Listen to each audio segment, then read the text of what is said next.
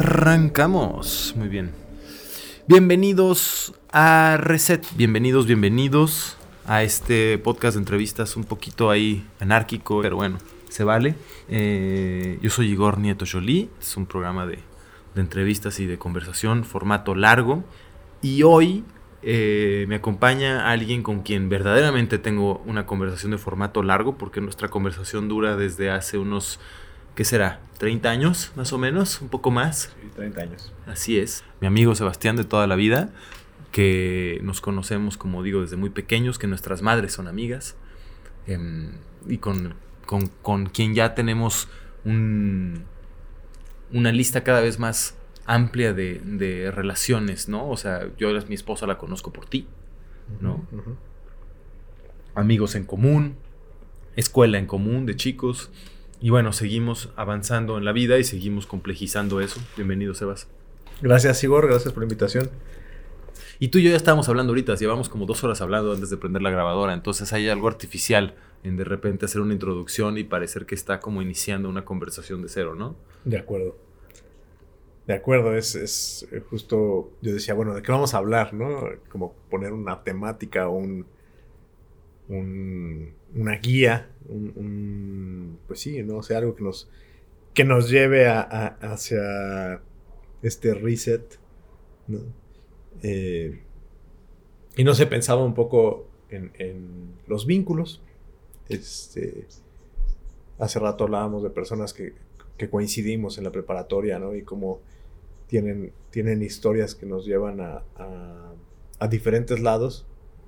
Eh, mi esposa Lucía decía que, que, tenemos pautas que nos unen y, y casi siempre elegimos eh, vincularnos con personas que nos resuenan, ¿no? Que tienen ya sea algo que, que necesitamos aprender de esas personas o algo que, que, que, nos hace sentido en esas personas. O que, o que tienen algo que nosotros queremos, ¿no? Ahorita me, platica, me estabas platicando de una persona con quien tú decidiste ir a, terapia precisamente porque es tan distinta a ti. Y tenía un valemadrismo ético que tú necesitabas escuchar, tal vez, ¿no?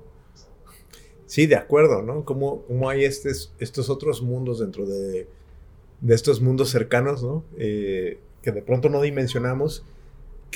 Que, que, bien se escucha que alguien no esté preocupado por estas cosas, ¿no? Que alguien... Eh, pueda mirar desde otra mirada, desde otro lugar, lo mismo que estoy viendo y, y regresarlo, re, sí, re, rebotarlo de una forma impredecible para, para nuestras propias expectativas con uno mismo, con nuestro diálogo interno. ¿no? Uh -huh. Sí, alguien que te mande la chingada un poco, ¿no? Exactamente.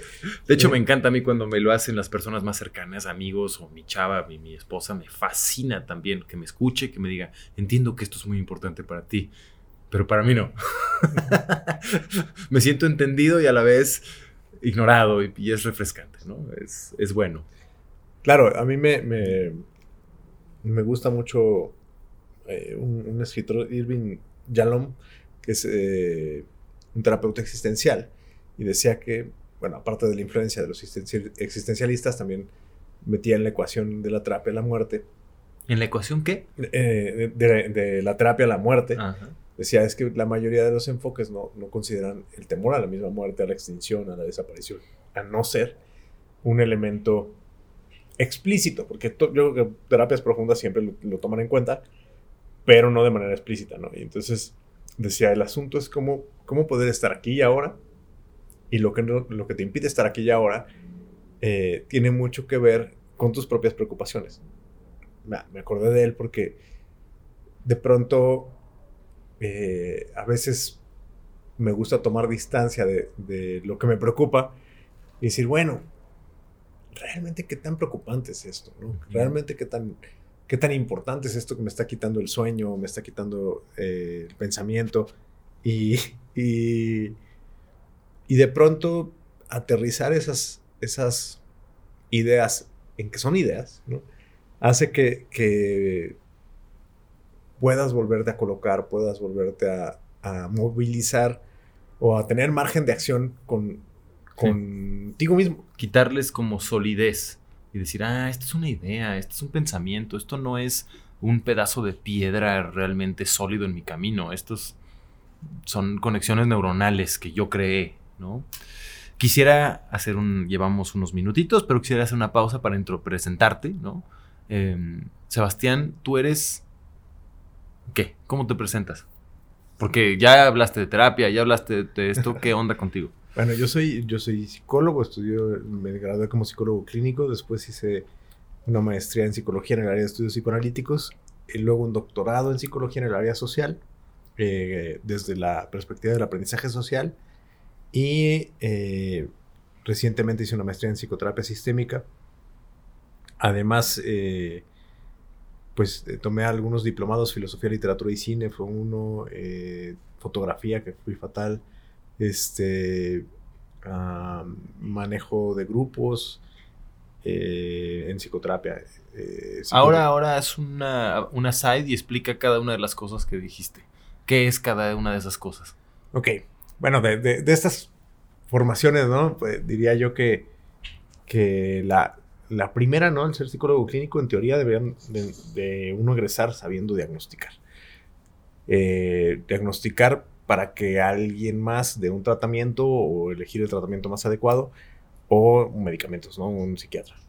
Eh, la parte de la terapia psicoanalítica dice, o el psicoanálisis parte de que existe un inconsciente y que ese inconsciente implica que hay cosas que no sabemos de nosotras mismas eh, o de nosotros mismos y, y a través de los sueños, que Freud va a decir que la vía regia, los lapsos, los errores, este, Todo lo no controlado.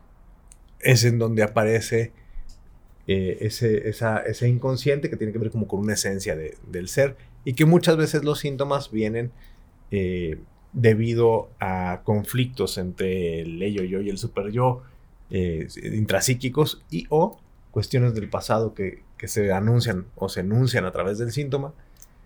Y Lacan va a decir que la palabra cura y la palabra enferma. Ah, voy a hacer una pausa ahí, porque precisamente ahorita que mencionas la palabra, ya oyéndote hablar de intrapsíquicos y todas estas cosas, este es un podcast de entrevistas donde, pues obviamente lo que hay es lenguaje sobre todo, y ahora que hablas de Lacan y traes arriba de ti a tu perrita llamada Lacan, que es Lacan, ¿no? Entiendan el juego de palabras. Em, hay algo muy característico de ti que es que dominas el lenguaje, utilizas el lenguaje, eres eres alguien que, que, que en cierta manera cuando hablas no solamente comunicas lo que dices, sino que eres consciente incluso de cómo lo comunicas, ¿no? Hay un metalenguaje en cada, en cada, en el proceso mismo de hablar, ¿no? Eh, creo que a, diferencia de muchas otras personas que yo puedo entrevistar, tú eres muy consciente de lo que se dice, cómo se dice, quién lo dice, cuándo lo dice, ¿no? Pues me gusta eh, tratar de pensar que, la palabra alcance más allá de, mi propia voz, ¿no? Y, siempre estoy tratando de pensar en el interlocutor, ¿no? O la otra persona que escucha.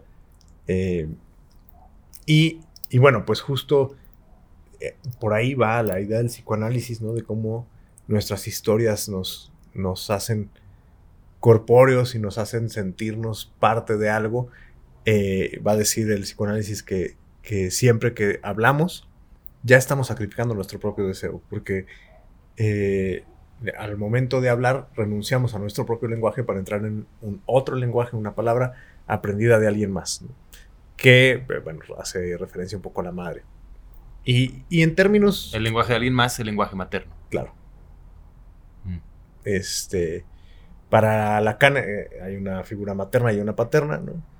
Y y nos constituimos nosotras o nosotros eh, a partir de esa interacción con ese otro, eh, primero en minúscula y después se convierte en mayúscula, otro. otro. Este, mayúscula, ¿no? Que es, es, un otro que tiene que ver con el lazo social. Eh, así, en términos bien simples, Lacan dice, las instancias sociales dominan las naturales. Entonces aprendemos a hablar como un dominio también de comunicación y de ser, y nos vinculamos eh, a partir de ciertos eh, contextos sociales. Por tanto, no hay una mm, universalidad de lo humano, ya que eh, cada contexto va a tener diferentes significantes y significados y por tanto eh, cada persona es única, ¿no? Quiere decir que no puedes, precisamente que dijiste como psicólogo clínico, no puedes sacar un diagnóstico universal. Correcto. Entonces, digamos que es como la, antítesis, ¿no? del psicólogo clínico. El psicoanálisis dice, no, pues yo te estoy escuchando y a lo mejor hay patologías que vienen bien a alguien, ¿no? Este, por ejemplo, una persona con, con, algunos elementos obsesivos podría ser un excelente trabajador en, eh, de calidad, ¿no? Revisión de calidad o de limpieza o, u otros elementos. Aunque no sea una cuestión de trabajar, simplemente para sí misma, para sí mismo, casi siempre los síntomas cobran sentido, eso ya más recientemente, ¿no? Cobran sentido cuando los pensamos, cuando surgen, a cuando están ahora. ¿Qué, qué, qué? Este. pienso, ¿Reset eso? Pienso en. hay, hay cosas que aprendimos a hacer para sobrevivir. Y entonces ahí aparece el síntoma como una especie de apoyo al ser, al self, al ser, al ser, al yo. Eh, y cuando somos grandes a veces lo mantenemos. Y a lo mejor ya no tiene sentido. Pero en algún momento sí lo tuvo. Es decir, eh, los síntomas vistos desde la psicología eh, son como los negativos que hay que quitar. Pero vistos desde desde la parte analítica o inclusive eh, la parte sistémica, puede ser, eh, o sistémica relacional, puede ser que,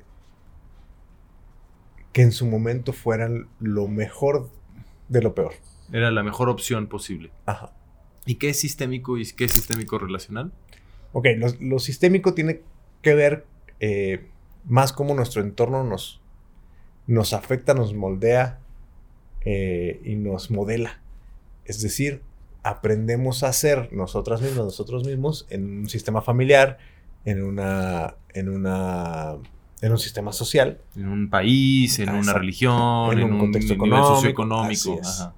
Y entonces, eh, para, para la postura sistémica, hay muchas cosas que repetimos eh, y que aprendemos primero de, nuestros vínculos primarios y después eh, lo que genera los síntomas, por decirlo así, o lo que nos puede generar patología, tiene que ver ya sea con las pautas, que son las cosas que se repiten transgeneracionalmente, o eh, si las jerarquías, límites y fronteras dentro de la familia. Es decir, eh, si por ejemplo eh, madre y padre, padre y padre, madre y madre, o estas figuras,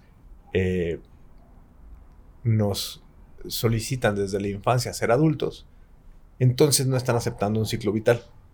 Y por tanto no mm. estamos aprendiendo lo que debíamos aprender en la infancia. Sí, me acuerdo, me, haces pensar en esta. Acabo de oír un, podcast de mi amigo Ricardo Sánchez, que tú conoces también. Tiene un podcast que se llama Grandes Éxitos, donde analizan este, grupos musicales. X, analizaron a Michael Jackson hace poco. Pero en un punto el buen Ricardo Sánchez sacó un punto muy importante. Dice, yo creo que Michael Jackson nunca fue niño. No tuvo infancia porque nunca fue niño, ¿no? Me quedo pensando en eso. Claro, se le exigió un rol y entonces trató de recrear esa infancia ya siendo adulto de una manera totalmente pervertida y, doblada, ¿no? Claro, y me, parece un, tema polémico, pero sí, si seguimos con esa idea de nunca fue niño, por eso tampoco se veía como adulto y también, eh, bueno, ahí nos vamos a, temas... Eh, Digo, lo saco con este personaje, Michael Jackson, porque es muy fácil es casi una caricatura, entonces es más fácil sacar eso, pero lo puedes, lo puedes llevar a cada persona, ¿no? La mamá que le pide al hermano mayor que sea responsable o que no quiere dejar crecer al hijo menor, o sea... Sí, claro. O, eh, dijiste bien, ¿no? Ya sea que no dejen crecer como el que pidan que crezcan cuando todavía no es su momento. Y entonces, eh, también cuando eh, pensamos los límites como entre, entre olones, ¿no? Padres e hijos. Este, ¿Olones? Olones se le llama. Son, las divisiones como por eh, hermanos, padre-madre, madre-madre, padre-padre. ¿Ese, es jerga de psicoanálisis? de sistémico. Ok. Y entonces, ¿cómo, cómo dividiríamos a, los diferentes subsistemas dentro de una familia? Primos, sobrinos, este, tíos. y sobre todo, adultos y, e hijos, ¿no? Y de hijos todavía puedes poner a lo mejor por sexos, etcétera, ¿no? Y entonces hay estas, estos límites que pueden pasarse también, ¿no? De pronto, eh, cuando una hija, un hijo de, toma decisiones de, que le tocaría a padre-madre. Y las fronteras que tienen que ver con cómo nos llevamos hacia afuera. Cómo, cómo, está eh, la interacción de ese sistema familiar hacia el resto de los sistemas. Eh, hay muchas familias, eh, pensé en el Castillo de la Pureza, ¿no? Que, mm. de Ripstein. Que, la película de Ripstein del 82, creo. Que de pronto el, padre sí puede salir, pero todas las demás personas no. Están encerradas para que no tengan contacto con los otros sistemas. A esto le llamamos un sistema rígido. Y es en donde se emerge mayor patología. Porque de alguna manera eh, la socialización y la vinculación con otros sistemas también te mantiene dentro de, un aterrizaje social, de una realidad. Te mantiene cuerdo. Por decirlo así. O funcional de alguna manera. O cuando menos sabiendo cuando no lo estás. Entonces la mayoría de, eh, los estudios de, sistemas rígidos o de familias rígidas, pues se hablaban de familias que llevaban, eh, que generaban eh, patologías como esquizofrenia o trastornos de alimentación o adicciones. Sí, porque el, ser dentro, el ser independiente, el hijo, el papá o la mamá que está en ese sistema rígido, no tiene posibilidad de devenir. Está determinado por un contexto, por, el sistema, y, es eso. Entonces hay, pues, supongo que una especie de colapso interior. Exacto, no, no, no, no respira, no vive hacia afuera. Y entonces eh, esto es muy común en, Latinoamérica, ¿no? Familias en donde dicen, no, espérate, no importa lo que haya hecho tu tío tu tía, es, la familia y la familia nos tenemos que apoyar nos tenemos que querer, aunque nos dañe, ¿no? Entonces, esta es la lógica de estos sistemas. Eh, entonces, de alguna manera, entre, entre el psicoanálisis lo sistémico, eh, el sistémico relacional lo que hace es tomar algunas ideas de Bowlby, que era, que era discípulo de Melanie Klein, que dice que hay eh, formas de apego, de vinculación, otra vez regresamos al inicio, a los vínculos, y que hay vínculos seguros y vínculos inseguros, y entre los inseguros están los ansiosos, los desorganizados eh, y los evitativos. Entonces los, los ansiosos, ¿no? Pues son estas personas que todo el tiempo están preocupadas eh, de, qué va a pasar con su vínculo, de cómo vincularse, primero en la infancia con padre y madre, y después en, la adultez, pues con cualquier persona, ¿no? Ya seguro pensó, ya la regué, ¿no? Todo el tiempo preocupados. En los desorganizados, eh, o, las, personas que tuvieron vínculos desorganizados, fueron familias que, que sí apoyaban, pero que después se, se desentendían. Y en el caso de los, de los eh, vínculos evitativos, que lo más común es ansioso y evitativo, en el evitativo es cuando la niña o el niño decide, o sí, decide que no puede contar con esas figuras como apoyo y entonces empieza a volverse independiente.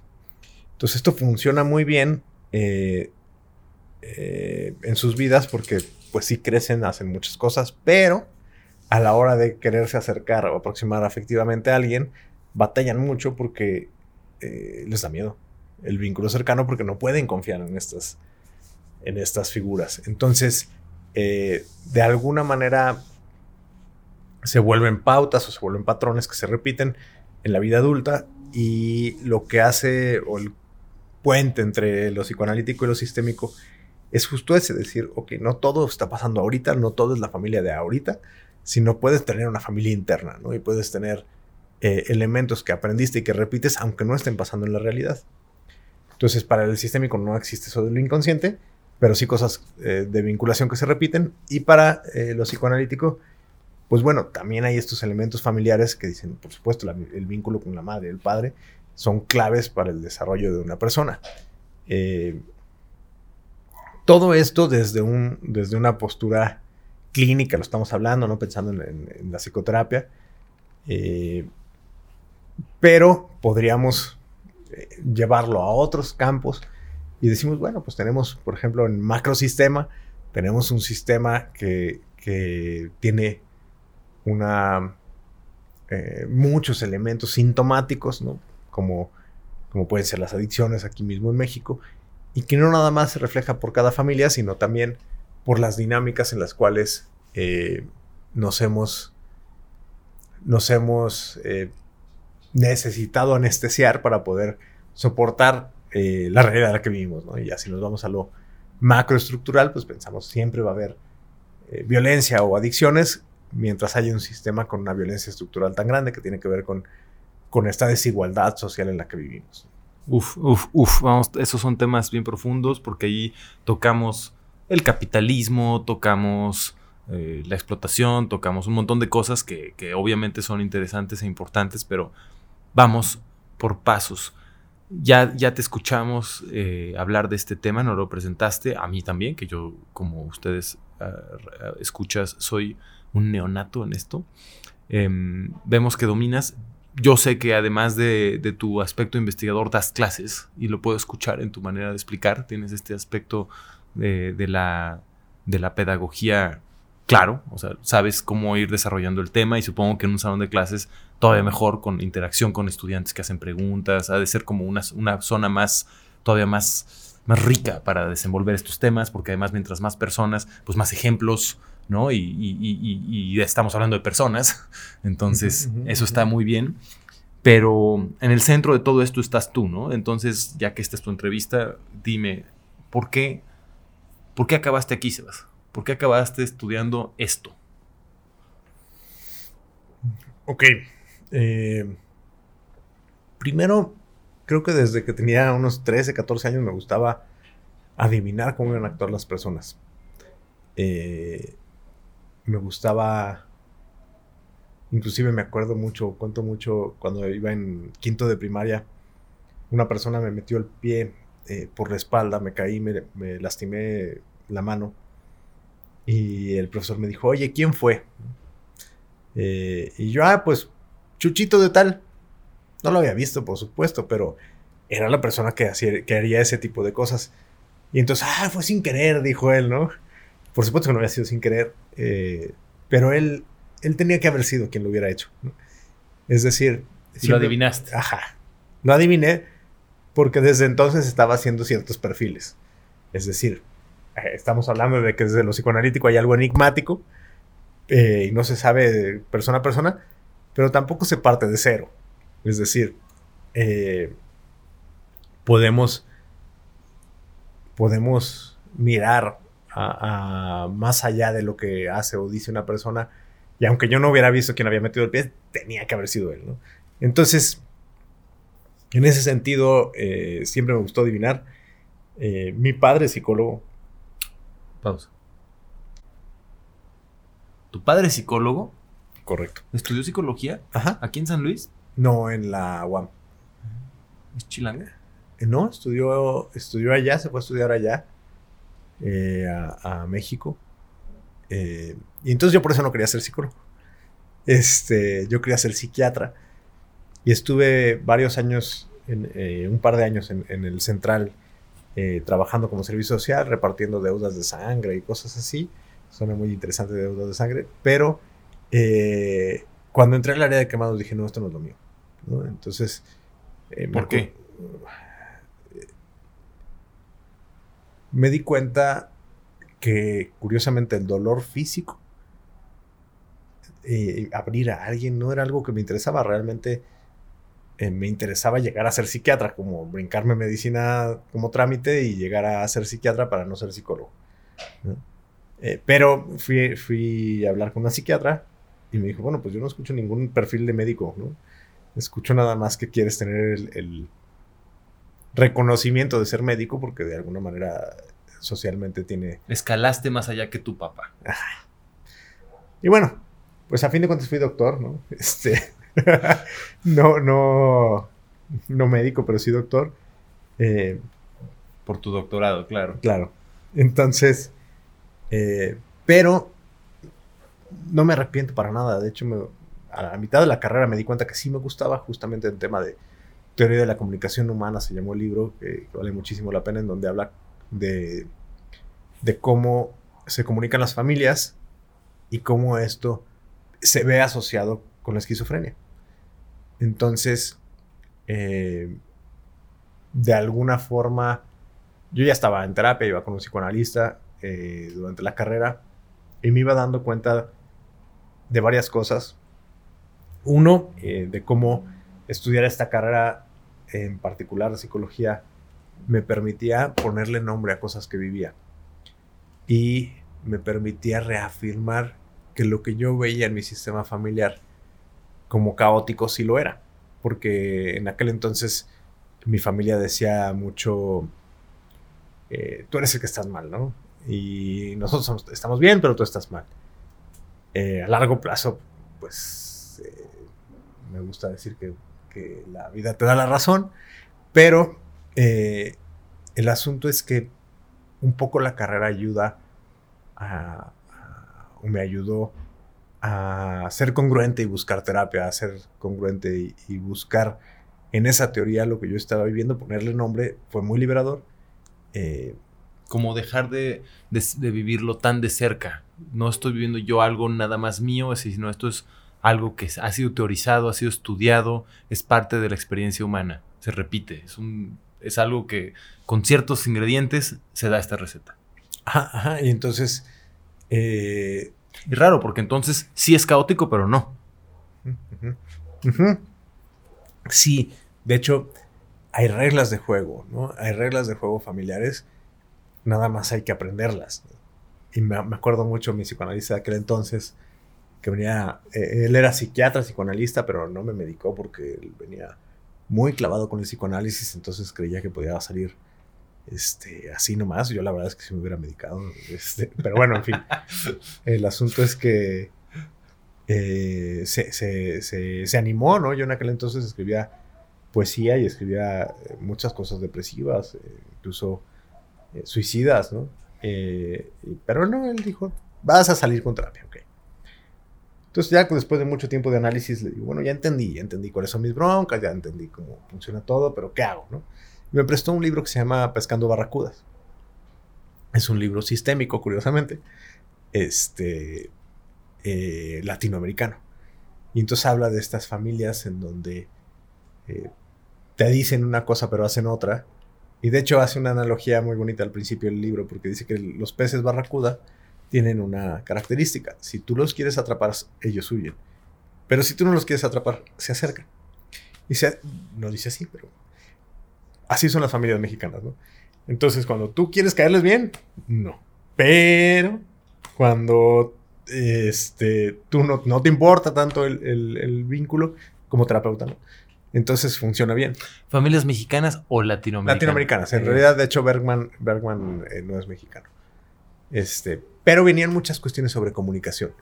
Y a mí me ayudó mucho. Me acuerdo una vez, este, mi padrastro llega muy enojado. Claramente enojado. Él decía que no, pero ya lo conocía, ¿no? Y entonces normalmente yo hubiera reaccionado a su enojo y en aquel entonces le digo, bueno, cuéntame qué te pasó, porque veo que algo pasó claramente. Y entonces en lugar de, enojarse me contó un poco de su día y cambió la dinámica en donde nos peleábamos, eh, eh, más bien empezamos a hablar.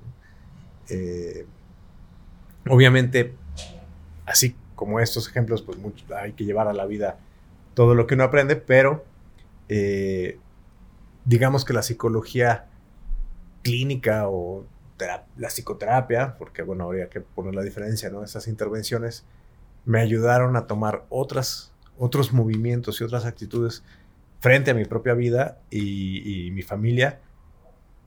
Y obviamente después de, egresar de la carrera, eh, empecé a, dar consulta y yo veía como como, bueno, al menos en ese entonces creía que esta escucha, que esta forma de pensar, de, intervenir, funcionaba a mis pacientes. Eh, después, y, utilizo la palabra paciente, hay, quienes dicen que consultante, pero me gusta la, idea de paciente porque creo que hay un proceso eh, de cambio que requiere paciencia, que no es una cuestión de una sesión quienes hacen magia de una sesión eh, en el mismo sistémico, Badlavik tiene un libro que se llama Cambio. Dices cambio uno y cambio dos. Cambio uno es, me fui contento y ya sentí que ya. Y cambio dos es cambiar la estructura, cambiar las formas de interactuar, cambiar eh, de, raíz un poco lo que una persona hace en su vida para, para vivirla, para vincularse. Y entonces si cambias eso, entras en otro, en otro sistema de, interacciones que puede ser, esperamos, más, más constructivo. Entonces, ah, digamos que fui paciente y, fui terapeuta, y siendo terapeuta, siempre eres de alguna manera paciente también. No solamente por lo que esperas eh, que, la otra persona logre, sino también porque tú mismo muchas veces, o tú misma, te das cuenta de las cosas que vas aprendiendo junto con lo que escuchas. O, te obliga también este rol, eh, este sombrero, esta, sí, este rol de terapeuta a decir, chi, ni modo que no haga esto que me da miedo porque esto le acabo de decir a mi paciente que tiene que hacer, aunque le dé miedo, ¿no? Entonces, a mí también me da miedo, pero sería incongruente que yo no hiciera eso que, que hablamos ayer, ¿no? O, o a veces, eh, no sé, pienso en, unos miedos que tuve eh, y que de pronto una, una, paciente también tenía miedo de su expareja y yo decía, no, mira, es que esto, esto va a ser, esto va a ser, no te preocupes, no, no, una cosa que diga y otra cosa que lo vaya a hacer. Y de pronto, pum, me cae el 20 y digo, ah, ok, estoy viviendo una situación parecida, no de pareja, pero es la misma circunstancia. Como que te hablas un poco a ti mismo a veces cuando le hablas a tus pacientes. Sí, porque siempre que te encuentras genuinamente con la otra persona a nivel intelectual o a nivel emocional, eh, pues se co-construye una dinámica en la cual eh, pues no hay, no hay alguien que sabe y alguien que no, sino uno aprendió algunas cosas que pueden servirle a la otra persona, pero la otra persona también sabe cosas que te pueden servir a ti. Es decir, no, no es. La terapia no es, no es unilateral. Si, o bueno, al menos una buena terapia eh, desde varias eh, perspectivas te involucra a ti, ¿no? Te tienes que meter. No, no puedes enseñar a nadar si no te metes a la alberca, ¿no? Y eso implica que, que, que puedas imaginar realmente cómo está viviendo las cosas la otra persona eh, y tratar de entenderla desde su perspectiva. Y eso muchas veces también te abre tu perspectiva. Digamos que en una buena terapia, tanto el paciente sale con, con una evolución que ya no es paciente, ya es activo, ya está trabajando, y tú como terapeuta también aprendiste algo de esa, de esa persona, ¿no? Sí, de hecho, Jorge Pérez, un, un terapeuta sistémico narrativo, eh, bueno, cuando en un diplomado de narrativa decía, eh, de vez en cuando uno debiera de pagarle a sus pacientes por todo lo que se llevó de, esa persona. Eh, y bueno, esto, si está escuchando alguna paciente, algún paciente no, va a pasar, pero, pero, este, cuando menos simbólicamente, yo dije, claro, tiene toda la razón. A veces uno aprende más eh, de, esa otra persona que esa persona de uno. ¿No te pasa entonces que con esta, ah, este bagaje de teoría que has ido acumulando, de repente ahora te descubres viviendo tus relaciones sociales a través de la teoría. O sea, no, no sientes que hay que, que, que toda esta, esta información que has acumulado para tu profesión se interpone en la espontaneidad que puedes tú llegar a vivir con las personas ahora, ya de adulto. Yo que te conozco desde antes, yo que te te, empecé a conocer antes de que estudiaras todo esto, me interesa saberlo, ¿no? Como tu amigo, pero independientemente tú mismo. ¿Sientes eso? No, yo creo que digamos que hay una parte en donde sí, inclusive en el mismo análisis, todo el tiempo te estás autoobservando y estás escuchando lapsus y estás escuchando lo que cuentan las personas de los sueños o eh, como desde una parte teórica, como dices. Pero después que brincas ahí, eh, yo pensaría que al revés, el, análisis, la teoría, me ha permitido encontrarme conmigo mismo y empezar a reconocer dónde estoy yo y dónde soy ese, esa parte racional eh, como un mecanismo de defensa. Freud así lo decía, que, la intelectualización o la racionalización eran formas de defenderse, de, de defender el yo, pues no, pues soy esta persona sapiente y mira. Y ahora más bien reconozco eh, que en lo simple de la vida de mí mismo está también la parte más profunda.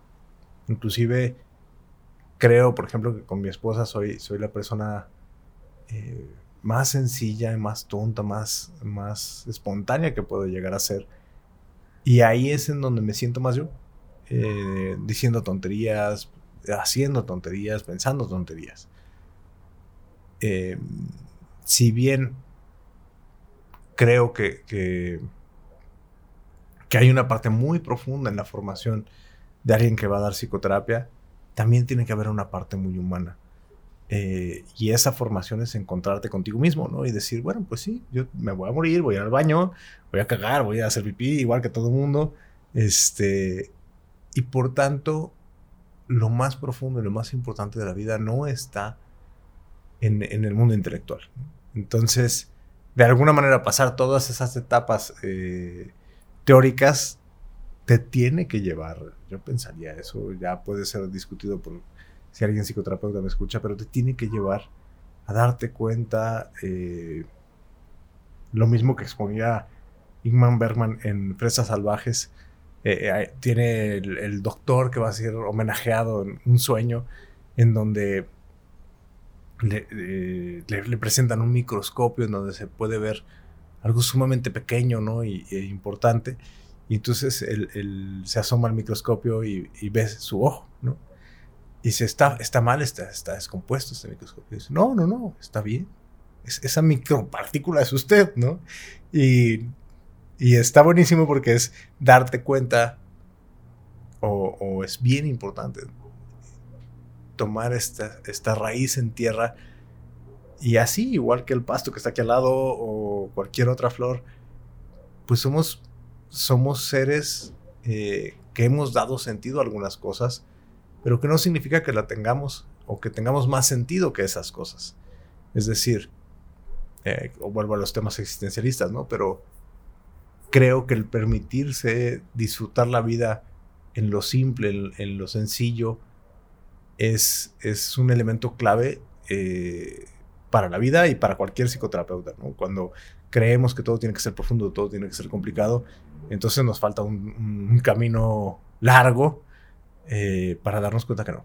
Y por ejemplo, volviendo a lo de los vínculos, eh, porque tú usaste la palabra con tu esposa y dijiste, hago y digo tonterías. Que es tonto, tontería, ¿no? O sea, crees que, es fuerte, que podríamos clavarnos en esa palabra nada más, ¿no?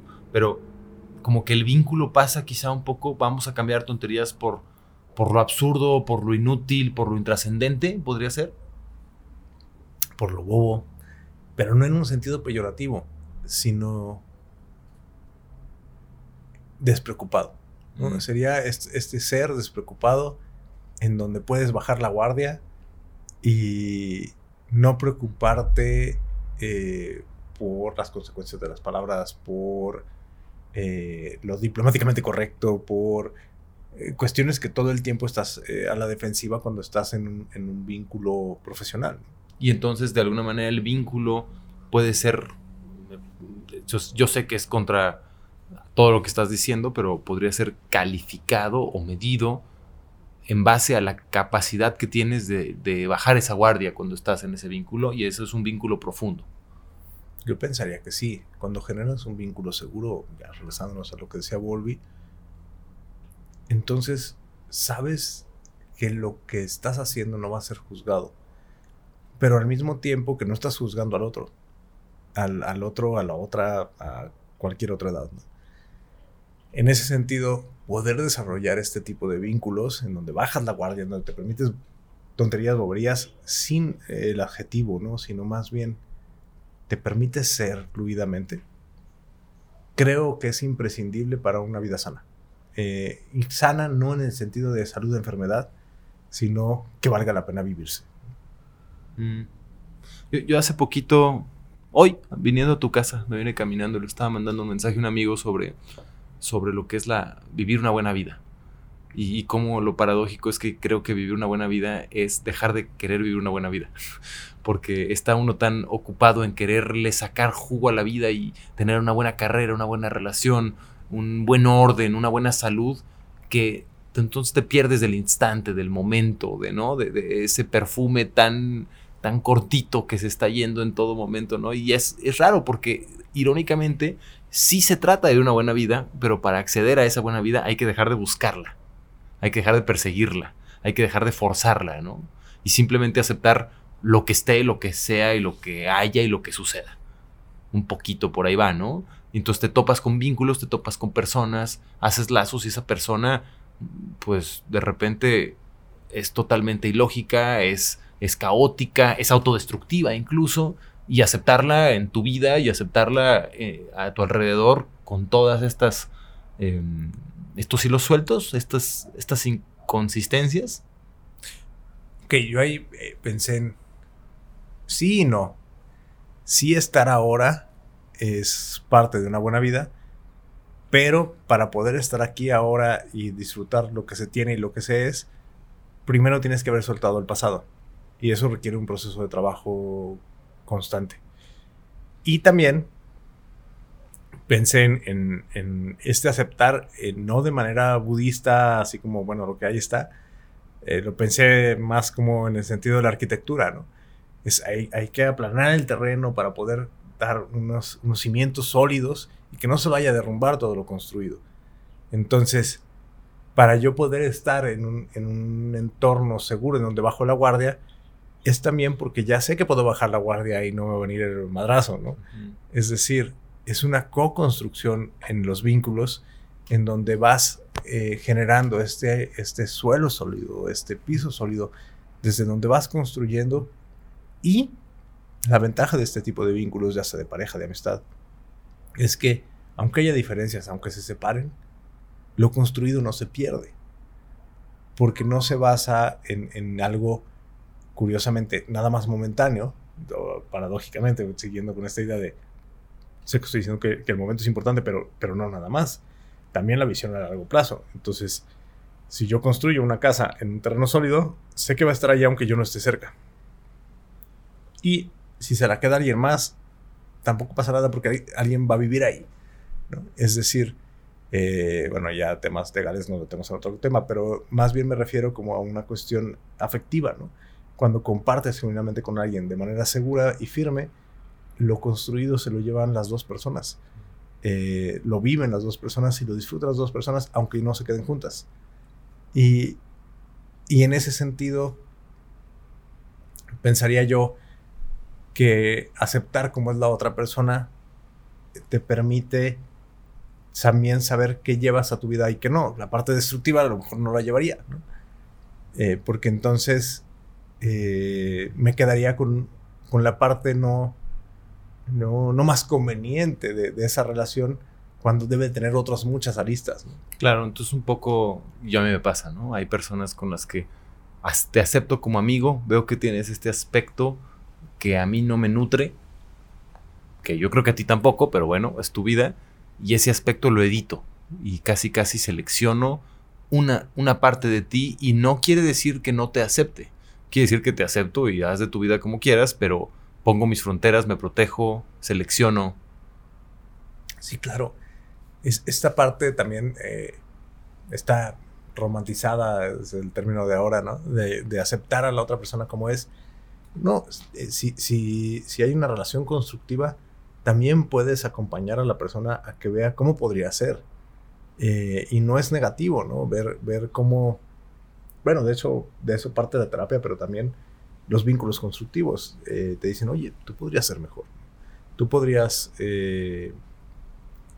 no sé, pienso en, en, personas que, que veo un potencial enorme y de pronto eh, como amigo, ¿no? Les digo, oye, ¿te das cuenta que estás haciendo esto, ¿no? Podrías hacer esto otro. Ya si lo, toma la persona o no es, su asunto, pero, pero el poderle mostrar a la persona que no está viendo eh, cualidades positivas de sí, a veces eh, se puede confundir con rechazo. Sin embargo, yo pensaría que podría ser a veces una aceptación muy profunda de quién es la persona y no ha podido ver por su historia. Eh, pensemos desde... Porque está clavada en lo sistémico. o en lo inconsciente. Ah. Cualquiera de las dos. Eh, sí, a veces la familia no te permite crecer y a veces tu pasado no te permite crecer. Ahí sería esa diferencia entre, entre una y otra, ¿no? si no resolvemos el pasado, decía María Zambrano, una filósofa, que el pasado pesa, lo que está en presente no. Y entonces hay que traer el pasado al presente para poderlo elaborar. Entonces, ya sea a través de la palabra o eh, de, la iniciativa, ¿no? Hay veces que dices, bueno, yo sé que vengo de esta historia, pero no quiero repetirla igual, cuando menos igual, ¿no? Entonces, ¿qué voy a hacer para no, para no convertirme en las personas de las que me quejo? Que, que, muchas veces tienen que ver con el sistema familiar y que vemos, por ejemplo, en, historias eh, donde hay un padre adicto, eh, que el hijo termina en la adicción también. Dices, eh, ¿dónde estuvo el aprendizaje? No? Este, si te quejabas tanto de él, ¿por qué termina siendo igual? Entonces, el, hecho de, de, ver ese potencial de tú puedes hacer las cosas distintas es muy importante. Claro, en este sistema social en el que vivimos hay siempre trampas, le llamo yo, eh, trampas familiares, trampas sociales que nos hacen eh, regresar a, esas reglas familiares, a esas reglas sociales eh, que a veces no nos benefician. Pero, pero volviendo ahí, que de donde salió todo esto, yo creo que aceptar a la otra persona no significa resignarse con esa persona, sino también acompañarle a ver eh, sus puntos de, ¿cómo le llaman? Áreas de oportunidad, le llaman ahora. Este, que es un área, una cuestión bonita, ¿no? De decir, bueno, la estás cagando en esto. Pero eh, en ese sentido, creo que una, una persona constructiva en nuestra vida tiene que no conformarse con nosotros y viceversa. Es decir, eh, aceptar a la otra persona no es una conformidad, sino sino un acompañamiento. Y cuando hay un involucramiento genuino, eh, ahora hablamos de, tu hija, ¿no? Y, es como si tú dijeras, no, pues yo no le voy a hablar para ver qué idioma quiere hablar. Porque la acepto como es. no, o sea, si tú no le hablas, no va a aprender a hablar. Entonces, eh, todo el tiempo estamos en este juego interaccional en donde la otra persona nos modifica y nos modificamos con la otra persona. Y si no somos modificados, entonces probablemente surge la patología. Porque si no estamos creciendo, si no estamos aprendiendo eh, de las personas que queremos y, de la vida, entonces quiere decir que estamos viviendo nada más en nuestras ideas. Y vivir en esas ideas y creer que esas, esas ideas somos nosotros, casi siempre es patológico. Y, y, y tocas un tema, o sea, entonces de alguna manera voy a, voy a abrir dos, tres temas y te vuelvo a pasar la pelotita. Entonces, por un lado, es como que el ser es, una, es un proyecto que es, totalmente está deviniendo todo el tiempo, es devenir. Es una, es un, el ser no, no hay un, o sea, porque ah, tocaste, tú lo mencionaste como esta visión budista, ¿no? No es, el ser no es una esencia que está ahí, el ser es algo que está aquí para estar cambiando y transformándose constantemente, por un lado. Y por otro lado, em, hay un aspecto de em, honesticidio, me gusta decir, o me dice mi esposa que yo digo, en las relaciones auténticas, donde tú eres, una relación auténtica implica un cierto nivel de incomodidad, donde estás precisamente marcándole a las personas el, como en el mundo de Mario Bros, ¿no? Que va avanzando el mundo, ¿no? ¿no? Tú no puedes quedarte quieto en Mario, en el primer Mario Bros, el de Nintendo, tú no te puedes quedar quieto, el mundo sigue avanzando, ¿no? Y, hay un aspecto en que las personas que te acompañan y con las que realmente generas un vínculo profundo son como ese mundo, como ese contexto que te está siempre empujando a decir, oye, güey, ya te acomodaste en esta identidad, güey, ya te acomodaste en esta conclusión, ya te acomodaste en esta visión de ti mismo y, y esa visión de ti mismo no está completa no, no, nunca estará completa. Ok, ahí, ahí vamos a dos cosas, ¿no? El Je pense, donc je suis, de, de Descartes, René Descartes, que decía, eh, que lo tradujimos fatal de eh, pienso, luego existo, cuando no pienso entonces soy, y entonces son nuestras ideas las que nos hacen ser. Por tanto, si son ideas, se pueden cambiar. Entonces, quienes somos se puede cambiar. Pero, por otro lado, eh, no sé si estaría tan de acuerdo en que se trata de esta honestidad brutal, decía Cerati, eh, de quién eres tú contra el otro y confrontarle, sino de empatizar. Es decir, el crecimiento siempre viene de la otra persona y de uno mismo a partir de un proceso empático. ¿Qué quiere decir? Primero entender cómo piensa la otra persona, cómo siente la otra persona, después hacerle ver lo que desde esa postura no ha visto. Esa es la parte compleja. A ver, desarrolla eso. Por ejemplo, eh, si yo quiero imponer mi realidad a la otra persona de lo que veo que puede hacer, entonces le estoy violentando, porque la otra persona no ha visto esa posibilidad. Entonces tendría que hablar primero su idioma para después hacerle ver que puede ver otras cosas.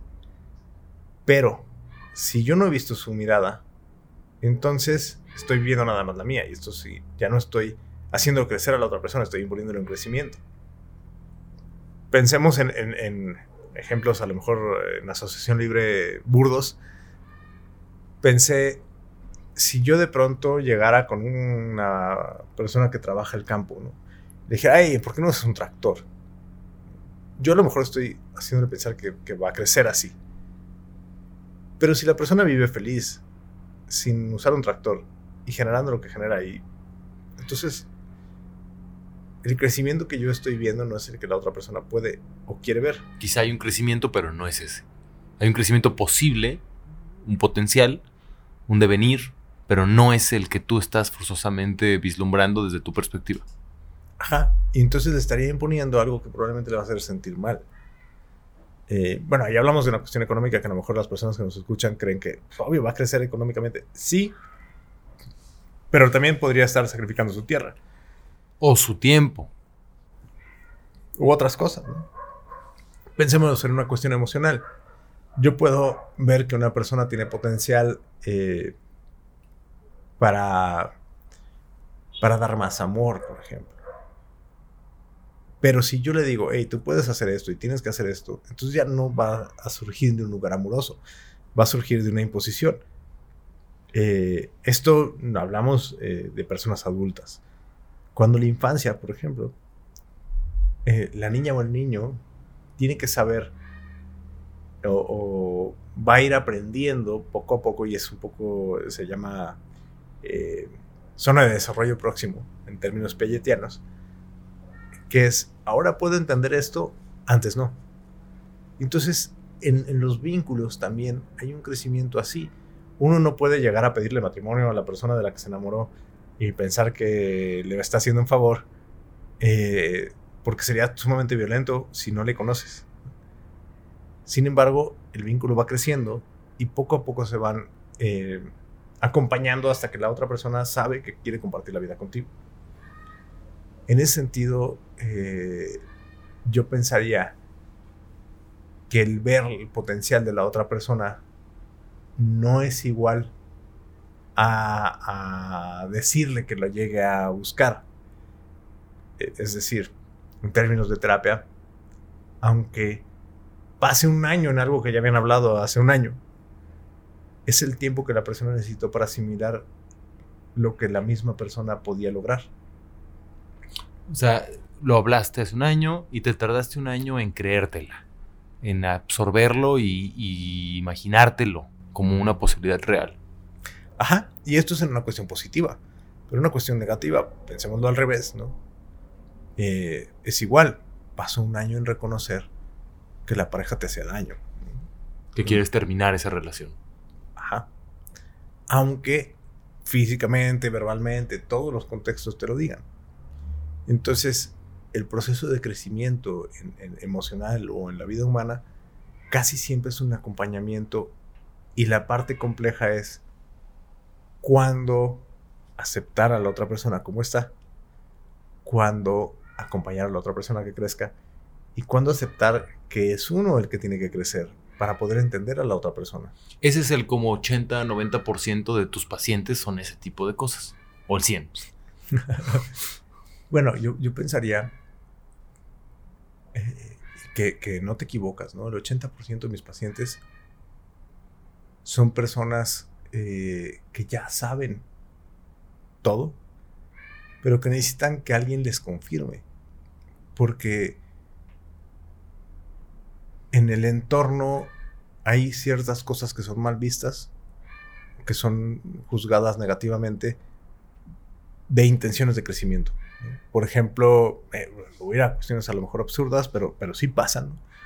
Hoy me quiero ir a trabajar a esta empresa que me está ofreciendo el trabajo con este puesto, con este sueldo, todo genial.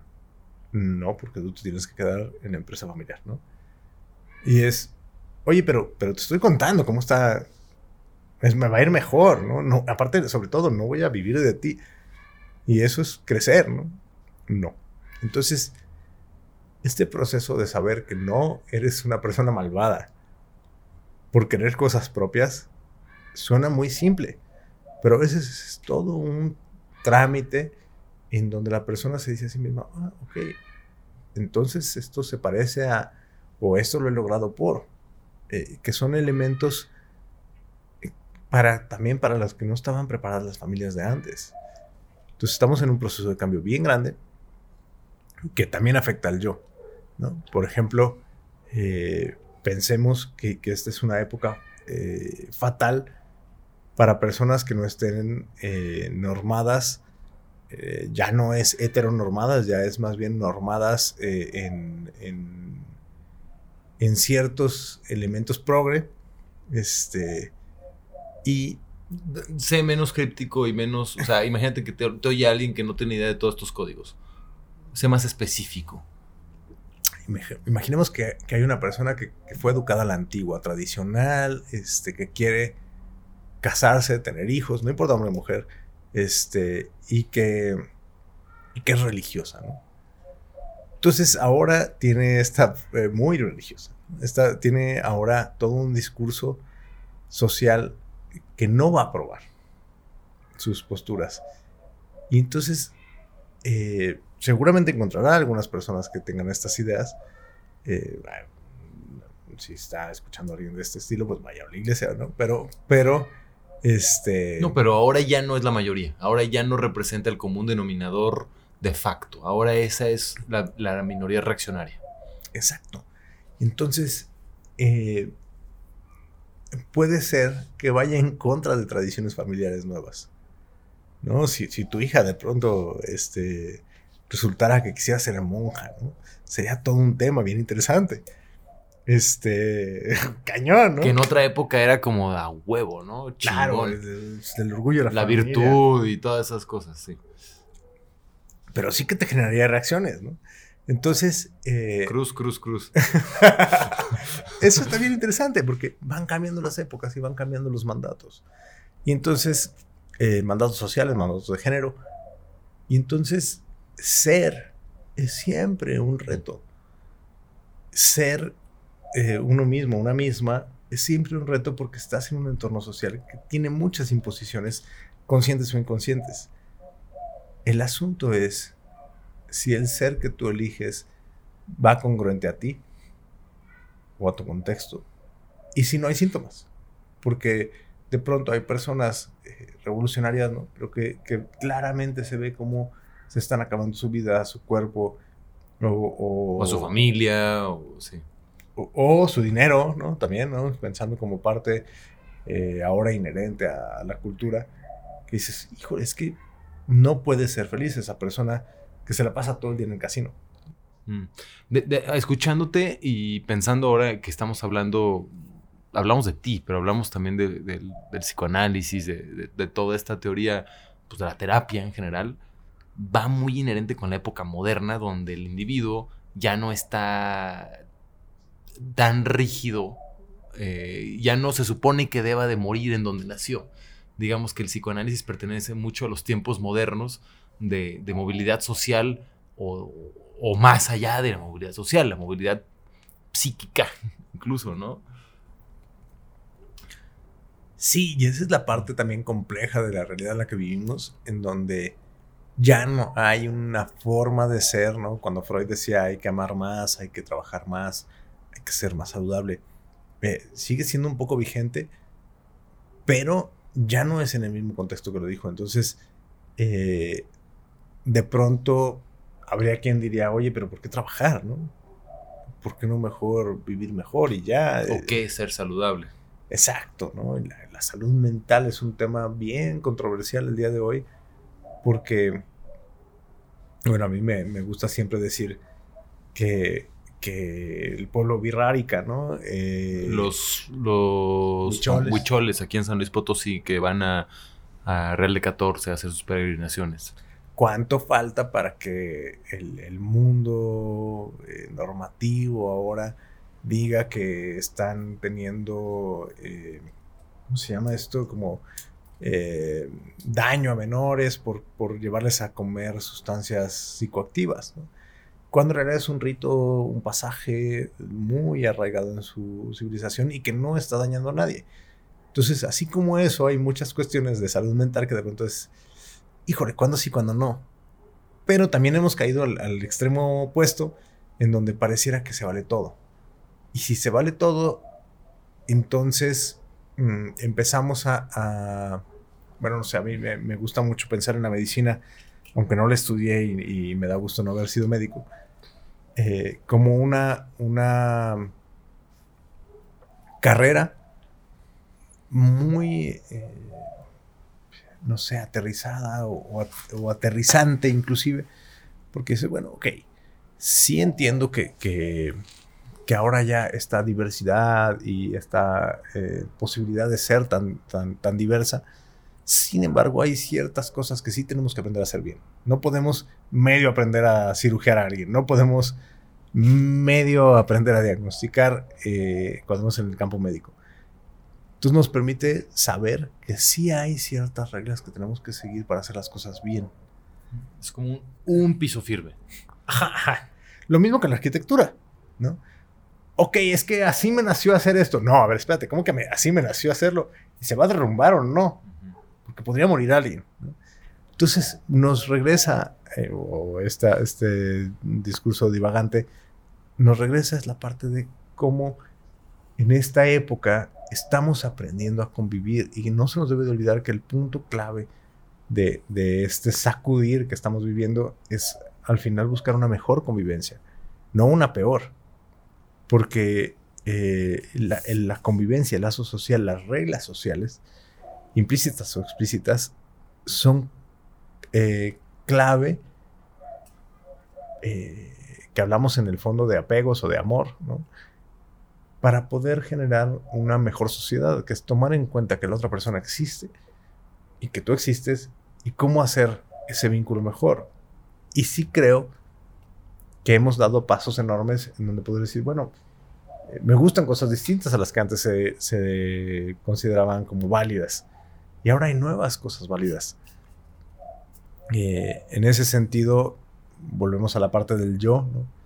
Eh, en donde toda esta complejidad de la que hablamos de, vínculos, de teorías, etcétera, me llevan a poder decir, bueno, estamos en un momento social en donde estamos cambiando estructuras, en donde estamos cambiando el patriarcado, ¿no? A, a una forma de convivir y de coexistir mucho mejor.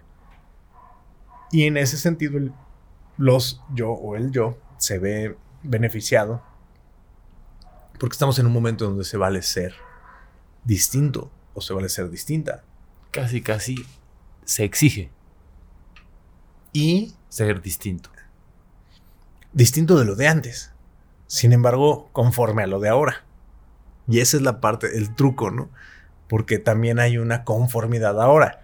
Es decir, eh, eh, si no piensas igual que la nueva generación, entonces estás mal. Sí, yo te hablaba hace ratito de, una persona que conozco en Baja California, que es un hombre heterosexual de clase media alta, blanco, conservador, que digo, esa es una especie en extinción. Pero hay una nueva versión de eso, ¿no?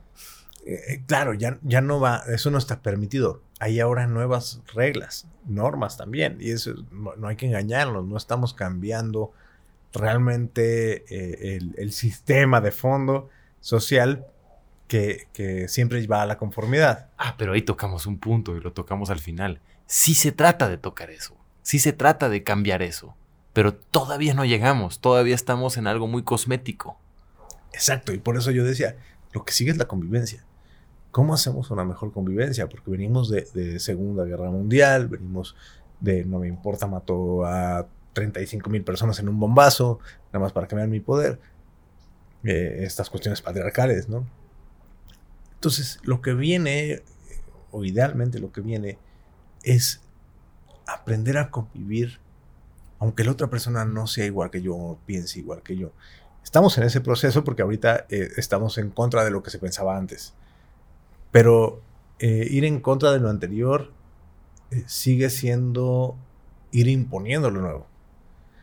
Entonces, eh, ojalá en algún momento lleguemos no a un relativismo absoluto, sino a unas reglas profundas de convivencia en donde podamos acordar qué se vale y qué no se vale hacer. Por ejemplo, desde eh, el nivel de música que hay eh, o, de, que traen los carros o las calles o, o aventar la basura o cuestiones que transgreden a otras personas, si aprendiéramos a no transgredir, eh, a, respetar la existencia de la otra o del otro, entonces estaríamos haciendo un verdadero cambio. Si nada más nos dedicamos a hacer lo opuesto a lo que se hacía antes, eh, que es decir que las otras personas están mal y yo estoy bien, entonces eh, creer que, que, una persona puede pasar por encima de las demás no es muy diferente a lo que se hacía antes. Muy aventuradamente, em, ya cerrando pronto, pero penúltima pregunta, pero ¿cuál sería tu receta para lograr eso? Yo, bueno, a mí me gustaría pensar que tiene que ver justo con los vínculos, encerrando en un círculo, ¿no? ¿Cómo vincularnos con la otra persona tomando en cuenta que la otra persona no soy yo, que la otra persona no ve lo que veo yo? Recuerdo hace unos años daba clases en la licenciatura en arte contemporáneo. Y le pedí a una persona que, por favor nos dejara dar clase, que, estaba siendo muy violenta por sus gritos. Y, se acercó y me dijo, no me di cuenta en qué momento fui violenta, me gustaría que me explicaras. Y mira, es que estamos acá, te pedí que bajaras la voz y no te importó y seguiste hablando en este tono. Y entonces me pareció violento, porque yo ya te lo había pedido. Y me dijo, ok, no, lo había visto así, muchas gracias. Y cambió, y después fue, fue mi estudiante, y genial, una, una mujer este, excepcional al día de hoy. El asunto es, no todas las personas te quieren fregar. Y no todo como lo interpretas es. Entonces, este diálogo de poder compartir lo que tú ves, lo que yo veo, y, tratar de, hacer ese esfuerzo por entender lo que ve la otra persona, lo que ves tú. Obviamente, y seguir las leyes, porque tiene que haber un seguimiento de leyes eh, eh, que son aparte no estáticas. pero es que aquí con las leyes, te interrumpo, perdón, pero ahí tocas un tema que es lo como el terreno neutro. El terreno neutro en que dos puntos de vista distintos pueden llegar a, a dialogar, ¿no? Entonces, esa es la parte en la que cómo hacemos esas leyes, cómo las establecemos. Eh, por esto pregunto, ¿por dónde crees que va? Tú dices los vínculos, me parece muy válido. Yo, yo tengo una visión que va por lo espiritual, porque yo creo que la espiritualidad implica sentirte parte de un todo en el cual el otro también es parte. O sea, el otro no es otro. El otro eres tú, pero es, es una chamba gigante que se estructuró por generaciones en el pasado y que ahora, como tú dijiste, estamos en contra de todo eso pasado. ¿no? Entonces hay, hay, un, hay un pasito de la muerte. Quisiera terminar haciendo una pregunta. ¿Cuáles son los vínculos importantes para ti ahora? Ya, con toda esta vuelta de tuerca, con todo este devenir de, de, ser de alguna manera más teórico y a la vez más espontáneo que en tu adolescencia o que en tu infancia, y entender el valor que tiene, no solamente como algo intuitivo emocional, sino algo hasta teórico que nos acabas de explicar. ¿Cuáles son los vínculos más importantes para ti? No te digo que nos expliques cómo los gestionas, pero sí háblanos de esos vínculos y de cómo los identificas y cómo los vives y qué lugar ocupan en tu vida. Bueno, te voy a decir así como vino a la mente, ¿no? Eh, primero mi pareja, creo que, es un vínculo crucial porque hemos sido de cierta forma renegadas de, o, desertantes de la familia en el sentido de hacer cosas que no vimos, que no, que no aprendimos, sino que estamos aprendiendo un nuevo vínculo en el cual nos permitimos querernos, eh, construirnos e inclusive no tenemos pensado tener más hijas o hijos a pesar de, las presiones, ¿no? Es decir, estamos haciendo... Qué tema tan picoso, pero no lo vamos a tocar. este, estamos haciendo una... Una nueva dirección, por decirlo así, de, de, familia. Y, así somos familia, ¿no? Eh, también creo que, que, tengo vínculos de amistades que son profundos y que son a veces eh, nada más saber que tienes con quién poder hablar. Eh, a veces ni siquiera retroalimentación o, pedir un favor, es simplemente hablar y, y, ser escuchada o escuchado. creo que esos son, los principales. pero también te diría que con mis mascotas o animales de compañía, dice Lucía, eh, son, son, son seres con los cuales comparto la vida, eh, mis momentos más frecuentes de, silencios o, de escuchar un audiolibro, eh, es en sus paseos, pero también creo que son seres con los cuales, no sé, estaba el otro día haciendo ejercicio, levantando piernas y brazos, y la cana estaba al lado de mí y sabía que no lo iba a dañar. Entonces pensé, ella tiene un vínculo seguro conmigo. Y, yo con ella sé que no me va a morder. ¿No? Es, es, una, es una interacción no verbal bien profunda eh, con, estos, con estas perritas. Eh, y, y podría pensar que también con, con, las personas con las que trabajo. Es, es un vínculo un poco más complejo porque hay, de todo de tipo de retroalimentación. Pero en el fondo hacemos un macro equipo para algo macro también. Tú trabajas en una, institución pública, ¿no? Creo que hay que decir. El hecho de que sea una universidad pública implica un trasfondo de una cierta ética que quizá los une, ¿no? Claro, eso, eso me gustaría pensar, ¿no? que de alguna manera todas las personas que estamos ahí decidimos trabajar para formar las futuras generaciones.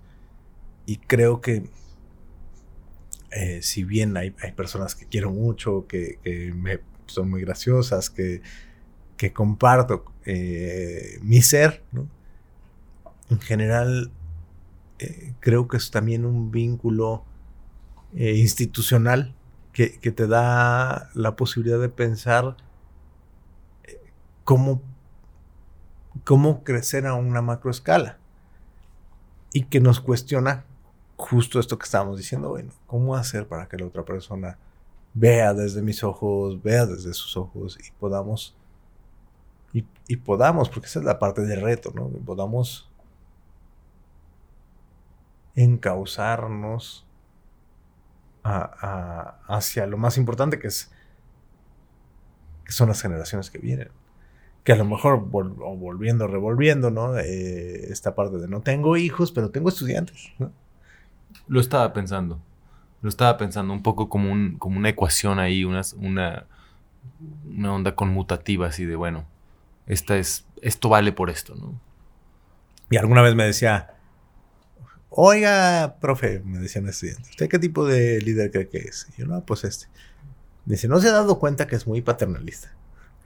se da cuenta que nos dice, este, a ver, hijas, en, prácticas profesionales.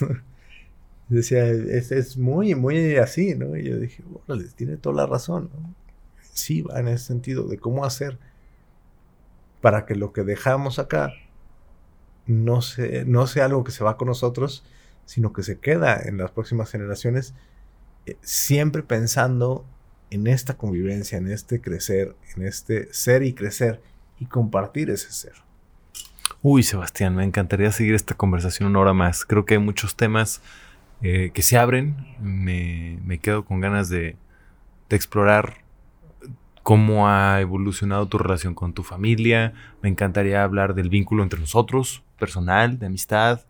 Eh, me parece que es muy interesante también esta cuestión de de la relación entre la academia, por decirlo de una manera muy burda y muy vasta, pero bueno, las clases, los alumnos, la familia, eh, una institución pública es muy importante, que no sería lo mismo si fuera una institución privada, me parece.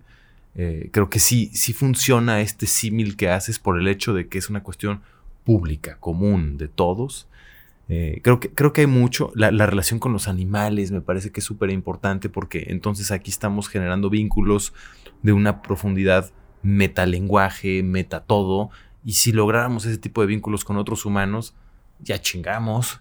Este, y también nos habla del futuro de dónde vamos, del reconocimiento de otros seres como nuestros iguales en nivel existencial, tal vez no de lenguaje, no de complejidad intelectual, pero sí de sí existencialmente con los cuales podemos tener una relación.